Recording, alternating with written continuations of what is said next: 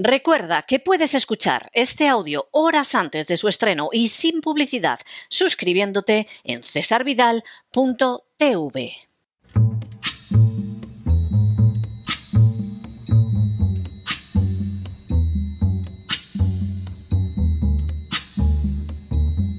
La voz con César Vidal, desde el exilio. When the night has come and the land is dark and the moon is the only light we'll see. No, I won't be afraid. Oh, I won't be afraid just as long as you stand, stand by me. Muy buenos días, muy buenas tardes, muy buenas noches y muy bienvenidos a esta nueva singladura de la voz. Soy César Vidal, hoy es el lunes 27 de febrero de 2023 y me dirijo a los hispanoparlantes de ambos hemisferios, a los situados a uno y otro lado del Atlántico y como siempre lo hago desde el exilio. Corría el año 931 a.C cuando exhaló su último aliento el rey Gedidías, hijo de David, más conocido como Salomón. A lo largo de las décadas que duró su esplendoroso reinado, Salomón no solo alcanzó la mayor expansión territorial del reino de Israel, sino que además se labró una más que merecida fama como monarca sabio. A él se deben los textos de varios libros de la Biblia, así como más que notables reflexiones sobre la naturaleza humana en sus aspectos más positivos y también más sórdidos. Es así, por ejemplo, como afirmó lo siguiente. Adam Ashuak Bedan Nefesh Ad Janus Alit Mehuvo, lo que podría traducirse como el hombre cargado con culpa de sangre humana se dirige hacia su tumba, que nadie se lo impida. El sentido de la enseñanza de Salomón no podía ser más claro. Aquel que es culpable del derramamiento de sangre debería pagar con su vida semejante crimen.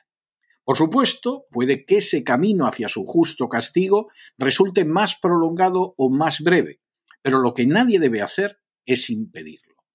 La vida humana es sagrada y cualquiera que acaba con ella tiene que recibir imperiosamente su justo castigo.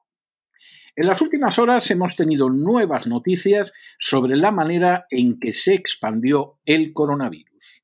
Sin ánimo de ser exhaustivos, los hechos son los siguientes. Primero, a inicios del año 2020, miles de millones de personas en todo el mundo fueron advertidos por gobiernos y agencias de salud de que había surgido un nuevo virus en Wuhan, China. Segundo, poco después del anuncio se afirmó que la letalidad del virus era diez veces la de la gripe y se dictaron severas normas de confinamiento. Tercero, a pesar de las severísimas normas de confinamiento, el 9 de septiembre de 2022 la Organización Mundial de la Salud anunció que había más de 600 millones de casos de coronavirus y que las muertes superaban los 6,4 millones en todo el mundo. Cuarto, en paralelo, el confinamiento, al que muy pocos nos opusimos, provocó una severa crisis económica y las dolencias de carácter psicológico se dispararon. En especial, esta carga recayó sobre niños y ancianos. Quinto, a tres años de distancia, la inmensa mayoría de la población mundial ignora todavía cómo surgió el coronavirus, dónde surgió el coronavirus y quién estuvo implicado en el nacimiento del coronavirus. A semejante ignorancia han contribuido decisivamente los medios de comunicación. Sexto, la firma legal Law LLC de Fremont, Ohio, publicó nueva documentación sobre los orígenes del coronavirus, sustentada especialmente en el testimonio del Dr. Huff, antiguo vicepresidente de la compañía americana EcoHealth Alliance. Séptimo, la documentación publicada señalaba que Donald Trump, a finales de abril o inicios de mayo del 2020, ya era conocedor de que el coronavirus se había creado en un laboratorio establecido en Wuhan, China. Octavo. La creación del coronavirus fue realizada por la compañía americana EcoHealth Alliance, corporación que recibe fondos muy cuantiosos del gobierno de los Estados Unidos y de agencias como la USAID, así como donaciones privadas, por ejemplo, de la Fundación Bill y Melinda Gates. Noveno. Los fondos para la fabricación del coronavirus fueron proporcionados también por la NIH-NIAID dirigida por Anthony Fauci. De manera comprensible, Anthony Fauci, ayudado por otros, trabajó activamente para ocultar la financiación de la creación del coronavirus. Décimo. Entre los implicados en la creación del coronavirus se encuentran Peter Daszak y su organización EcoHealth Alliance, Anthony Fauci, presidente del Instituto Nacional de Alergia y Enfermedades Infecciosas, Xi Zhenli, viróloga china que presidía el Centro para Enfermedades Infecciosas Emergentes en el Instituto de Virología de Wuhan, y Ralph Baric, profesor en el Departamento de Epidemiología y en el Departamento de Microbiología e Inmunología de la Universidad de Carolina del Norte en Chapel Hill. Un décimo. En otras palabras, en todos los casos se trató de instituciones americanas con financiación pública y privada de Estados Unidos y terminales en China. Todos estos extremos quedaron puestos de manifiesto por Andrew G. Huff, que trabajó para EcoHealth Alliance, fue testigo ocular del diseño y la creación del coronavirus y sirvió en el ejército de Estados Unidos, en Centroamérica e Irak, así como en el Centro de Excelencia del Departamento de Homeland Security o Seguridad Interior de los Estados Unidos. Durante el tiempo que trabajó en EcoHealth, el Dr. Huff preparó informes para las agencias de inteligencia de Estados Unidos y revisó las propuestas de financiación para el Instituto Nacional de Alergias y Enfermedades Infecciosas. Eventualmente, el Dr. Huff se convirtió en vicepresidente de EcoHealth Alliance. Décimo tercero.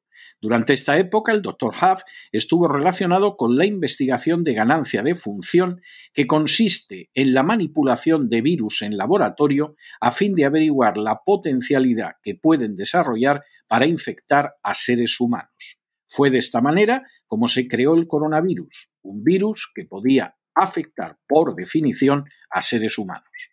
Décimo cuarto. Tras esa creación del coronavirus, los investigadores mintieron señalando que el proceso podía darse en la naturaleza, lo que resulta totalmente imposible, y que por lo tanto había que dedicar más fondos a la investigación. Décimo quinto. A pesar de que centenares de investigadores se han manifestado en contra de este tipo de experimentos, el doctor Fauci ya se expresó a favor en un editorial publicado en el Washington Post el 30 de diciembre de 2011. Décimo sexto. En 2014, los Institutos Nacionales de la Salud decretaron una moratoria para la financiación de la investigación de la ganancia de función y surgió a los investigadores a dejar esa actividad. Décimo. Sin embargo, a esas alturas, la investigación para crear el coronavirus ya estaba muy adelantada. La desarrollaba la compañía americana EcoHealth y la financiaba el Instituto Nacional de Alergia y Enfermedades Infecciosas. Ralph Baric, que dirigía la investigación en la Universidad de Carolina del Norte en Chapel Hill, solicitó ser eximido de la moratoria en la investigación y le fue concedido. Décimo octavo. EcoHealth sumó a estas investigaciones a la doctora Xi Li del Instituto de Virología de Wuhan, China. Li, conocida como la mujer murciélago, tenía una experiencia previa en este tipo de investigaciones. Décimo novena. De manera bien significativa, las investigaciones fueron financiadas por el Instituto Nacional de Alergia y Enfermedades Infecciosas, presidido por Anthony Fauci, por el Instituto Nacional de Envejecimiento de Estados Unidos, por EcoHealth Alliance, presidida por Peter Daszak, y por la Universidad de Carolina del Norte, Chapel Hill. Vigésimo. Todo esto era perpetrado en paralelo a la moratoria en Estados Unidos y también al conocimiento del gobierno americano y de la comunidad científica sobre los problemas que planteaba la investigación en ganancia de función. También era conocido ampliamente que los laboratorios ubicados en China no eran seguros y que en el 2003 se había producido una filtración que infectó a nueve personas, de las que murió una. Vigésimo primero. Nada de esto importó a EcoHealth Alliance, en cuya página web aparecen mencionados 19 importantes socios. Muchas de esas organizaciones se vieron beneficiadas económicamente por la epidemia del coronavirus y así, por ejemplo, Johnson Johnson es una de las empresas que fabricó las vacunas aprobadas para uso de emergencia y con ello ha ganado miles de millones de dólares. Vigésimo segundo. Para colmo, EcoHealth Alliance recibió financiación del gobierno de los Estados Unidos a través de USAID y de los Institutos Nacionales de Salud y el Instituto Nacional de Alergia y Enfermedades Infecciosas dependiente de Anthony Fauci. Vigésimo tercero. Una parte de esa financiación fue entregada por EcoHealth Alliance al Instituto de Virología de Wuhan, aún sabiendo el control que sobre él tiene el Partido Comunista Chino y los posibles problemas de seguridad. Vigésimo cuarto. En contra de lo que afirmaron los medios de comunicación y los políticos, el coronavirus no surgió de manera natural ni pasó de animales como los pangolines o los murciélagos a los seres humanos. Fue una creación de laboratorio buscada de manera consciente y perseverante. Vigésimo quinto. Tampoco tuvo nada que ver en la aparición del coronavirus la administración de los mercados en China, como también afirmaron medios de comunicación y políticos. En realidad, esas afirmaciones constituían solo un intento de ocultar la realidad y fueron pronto asumidas por la Organización Mundial de la Salud. Lamentablemente, esas cortinas de humo fueron también difundidas desde revistas médicas de prestigio internacional. Vigésimo sexto. Dentro de la labor de encubrimiento del origen real del coronavirus, desempeñaron un papel de primer orden Peter Daszak y Anthony Fauci. Daszak incluso logró entrar en un equipo enviado a China por la Organización Mundial de la Salud y que, como era de esperar, llegó a la conclusión de que el coronavirus no podía venir de un laboratorio. Vigésimo séptimo. El doctor Anthony Fauci continuó insistiendo en que la investigación de ganancia de función no tenía nada que ver con el coronavirus y declaró bajo juramento ante el Comité del Senado que ni su agencia ni el Instituto Nacional de la Salud habían financiado la investigación de ganancia de función. Obviamente, Anthony Fauci mentía. Y de hecho, los institutos nacionales de la salud admitieron que financiaban las investigaciones de ganancia de función en el Instituto de Wuhan en China así como las de EcoHealth Alliance, al menos desde el año 2016. Vigésimo octavo. Tras convertirse en vicepresidente de EcoHealth Alliance, el Dr. Huff tuvo acceso a las finanzas de la empresa y supo que dependía enormemente de los contratos suscritos con el gobierno de Estados Unidos. Vigésimo noveno.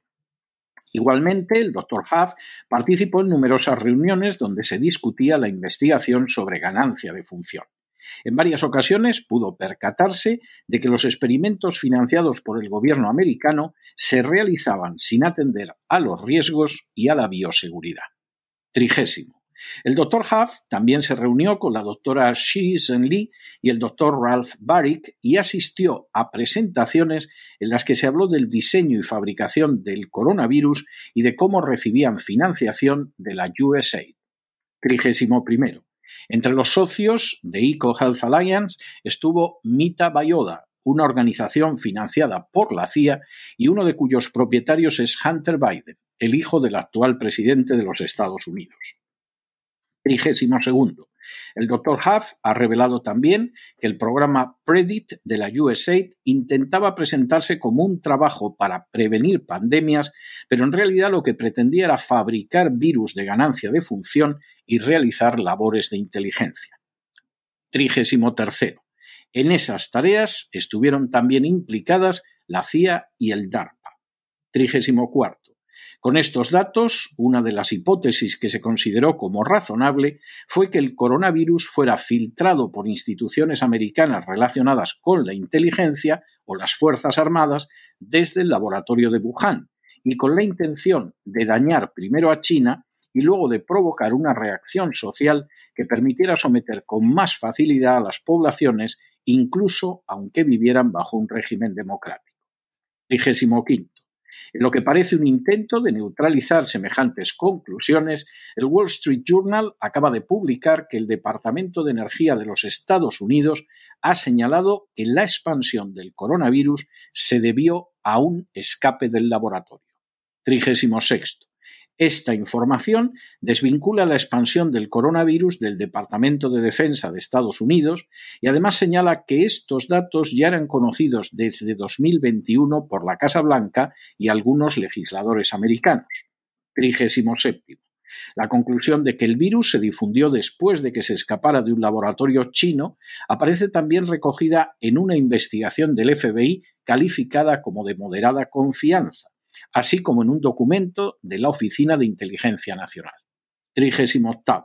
Esta nueva versión sobre la expansión del coronavirus choca con informes realizados por otras cuatro agencias de inteligencia de los Estados Unidos que llegaron a la conclusión de que la epidemia comenzó por la transmisión natural de un animal infectado. Es sabido que tal hipótesis resulta imposible. 39.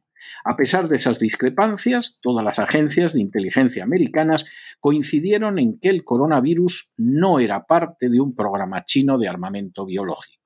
Y cuadragésimo, hasta la fecha China insiste en que el coronavirus no surgió de ninguno de sus laboratorios, lo que implica una acusación apenas encubierta de que Estados Unidos procedió a difundirlo en su territorio desde donde se habría extendido al resto del planeta. Pocos episodios de la historia habrán sido objeto de más mentiras, de más propaganda, de más manipulación y de más encubrimiento que la crisis del coronavirus. Tras escuchar las tesis de que se trataba de una dolencia que pasaba de animales a seres humanos de forma natural y de que a ello había ayudado el estado de los mercados chinos, las confesiones legalmente confirmadas de distintos protagonistas nos permiten ya contar con diversas certezas. Primera, el coronavirus no surgió de manera natural, sino que fue creado en un laboratorio.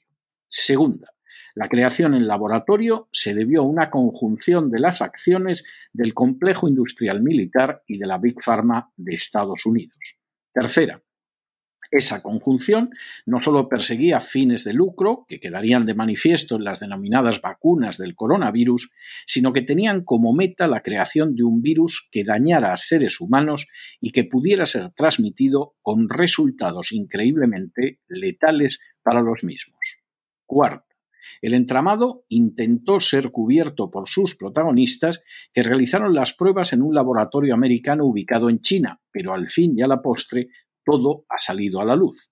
Quinta, China, de manera apenas encubierta, afirmó que el coronavirus no había surgido de un laboratorio ubicado en su territorio, sino de la deliberada difusión del mismo en China, quizá a través de una delegación de deportes americana.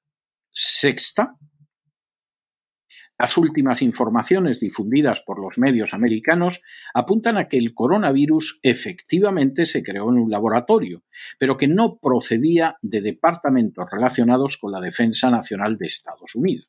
Y séptima, la difusión del virus no habría sido fruto del dolo o de la malicia, sino de una filtración supuestamente accidental a partir de un laboratorio ubicado en China.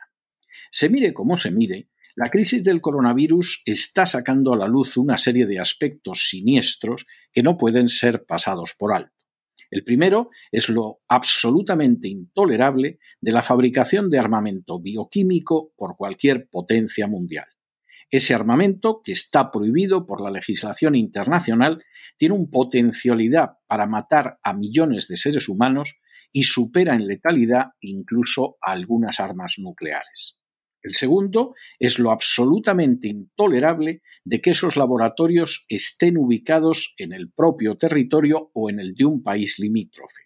Que buena parte de los laboratorios de armas bioquímicas de la OTAN se trasladaran a Ucrania por docenas explica más que sobradamente la inquietud de Rusia y que las pruebas para el coronavirus tuvieran lugar en territorio chino también permite comprender las causas para muchos de los pasos dados por China en los últimos años.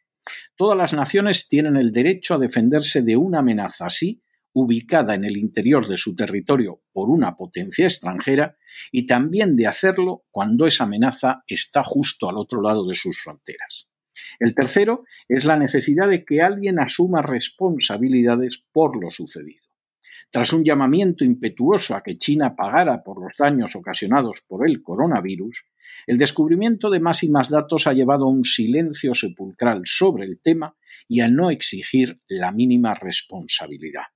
Y sin embargo, ese clamor no debería apagarse. Haya sido quienes hayan sido los responsables en las desgracias asociadas al coronavirus, deben responder por ellas. Y es que sin ningún género de dudas, la sangre de millones de personas clama justicia contra los que idearon, fabricaron y difundieron el coronavirus. Y cuando se lleve a cabo su castigo, como señaló el rey Salomón sabiamente, nadie debería impedirlo. Pero no se dejen llevar por el desánimo o la frustración. Y es que a pesar de que los poderosos muchas veces parecen gigantes, es solo porque se les contempla de rodillas y ya va siendo hora de ponerse en pie. En el tiempo que han necesitado ustedes para escuchar este editorial, la deuda pública de España ha aumentado en cerca de 7 millones de euros, pero eso no garantiza la justicia en la crisis del coronavirus. Piensen, por ejemplo, que uno de los jueces que tiene que decidir sobre el tema es precisamente uno de los ministros contra el que se ha presentado una querella en relación con la gestión del coronavirus. Muy buenos días, muy buenas tardes, muy buenas noches. Les ha hablado César Vidal desde el exilio. Que Dios los